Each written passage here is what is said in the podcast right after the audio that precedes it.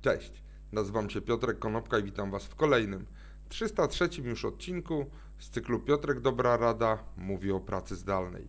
Dzisiaj powiem o tym, jak praca zdalna wygląda w praktyce, jak wygląda w teorii, a jak powinna wyglądać naprawdę. Jako przykład posłuży jeden z moich kolegów prowadzący firmę z branży medialnej. Po pierwsze, ta firma szczyci się, że od jakiegoś czasu jest prowadzona e, w 100% zdalnie i że wszyscy pracownicy pracują zdalnie.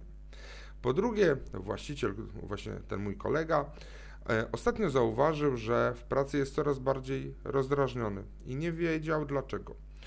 E, doszliśmy do wniosku, że być może jest to spowodowane tym, że jego warunki lokalowe są nie do końca takie, jak powinny być. To znaczy, prze, przearanżował sobie mieszkanie, w którym mieszka, również na biuro, ale nie zwrócił uwagi na to, że jego biuro równa się jego mieszkanie, co powoduje, że albo pracuje siedząc na łóżku w sypialni, albo pracuje siedząc przy stole kuchennym w kuchni, albo pracuje siedząc na kanapie w salonie.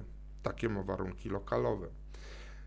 Do y, dzisiaj, właściwie tak wyglądało jego życie, od dzisiaj mój kolega jest bardzo podekscytowany tym, że idzie do coworku, że będzie tam pracował, będzie również prowadził firmę w modelu zdalnym, natomiast zmieni otoczenie, bo te warunki lokalowe są bardzo istotne to, że niektórzy z nas mają komfort prowadzenia firmy pracując z domu, ale przy okazji mają ten komfort, że pracują w wyodrębnionym pokoju z zamykanymi drzwiami, że mogą sobie na takie rozwiązanie pozwolić, to tak powinna wyglądać idealna praca zdalna. To znaczy, mamy miejsce, które jest dla nas wyłącznie miejscem tylko na pracę, gdzie możemy się zamknąć, gdzie możemy w skupieniu popracować.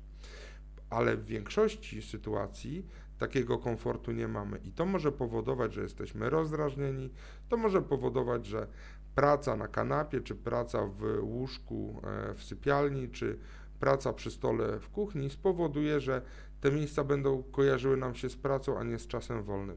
Dlatego, jeżeli możecie sobie na to pozwolić, być może powinniście wynająć jakieś miejsce w coworku bo pamiętajmy, że praca zdalna jest wtedy dobra, kiedy nigdy nie zatęsknimy do powrotu do biura. Być może warto w takim razie rozważyć pracę hybrydową, różnego rodzaju kołorki, bądź wynajęcie, jeżeli stać nas finansowo, na e, przestrzeń biurową, tak żeby niekoniecznie siedzieć i pracować i wypoczywać w tym samym miejscu, jakim jest nasz dom. Także trzymajcie się ciepło, dzięki serdeczne, do zobaczenia i usłyszenia jutro. Na razie.